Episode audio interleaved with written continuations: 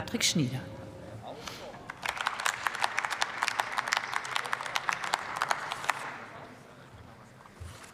Frau Präsidentin, werte Kolleginnen, werte Kollegen! In der Tat, wir führen hier eine wichtige Debatte. Es ist auch wichtig, dass wir diese Debatte öffentlich führen, weil sie zu Transparenz führt. Wir regeln nämlich heute die Frage, wie es mit unseren Abgeordneten-Diäten sich verhält. Und äh, da stimme ich dem Vorredner, dem Kollegen Doktor Fechner, zu. Das gehört in die Öffentlichkeit. Damit müssen wir nicht hinter dem Berg halten, sondern kann man, muss man offen darüber reden. Die Frage ist, was ist angemessen? Gehen die Meinungen sicherlich weit auseinander, äh, wenn man äh, die Menschen danach fragen würde, was ist angemessen für die Bezahlung eines Abgeordneten?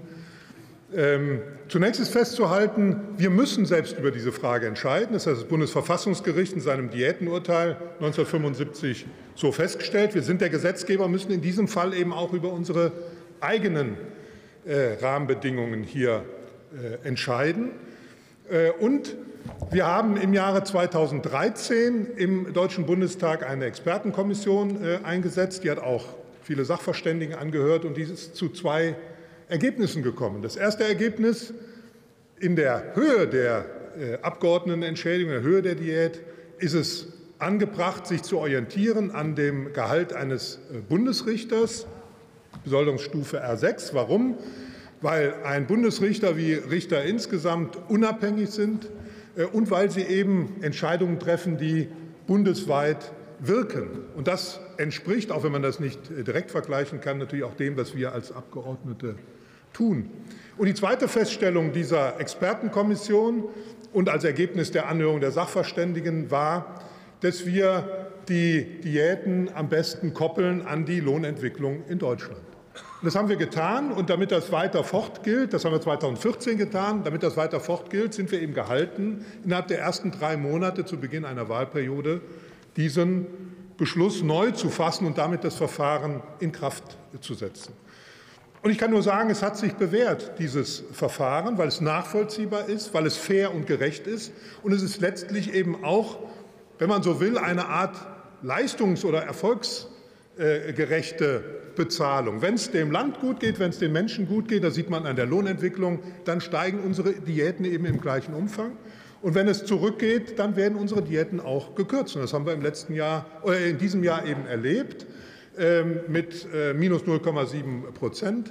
Und wir können dieses Verfahren auch jederzeit aussetzen, oder wir können in besonderen Situationen auch besonders reagieren. Das haben wir zweitausendzwanzig getan, zu Beginn der Corona-Pandemie.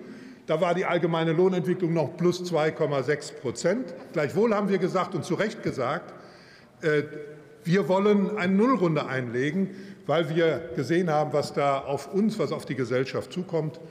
Also alle Möglichkeiten bleiben beim Parlament, bleiben hier, darüber zu entscheiden. Nun wird die AfD auf der rechten Seite auch heute wieder versuchen, diese, dieses Parlament, die Abgeordneten verächtlich zu machen. Vor vier Jahren ist hier schon ist schon ausgeführt worden, das ist eine automatische Diätenerhöhung.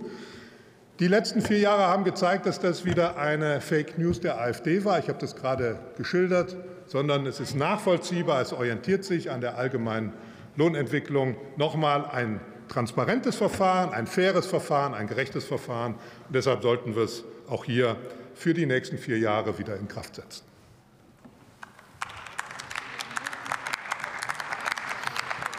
Vielen Dank, Herr Kollege Schnieder. Und als Nächste erhält das Wort für Bündnis neunzig Die Grünen.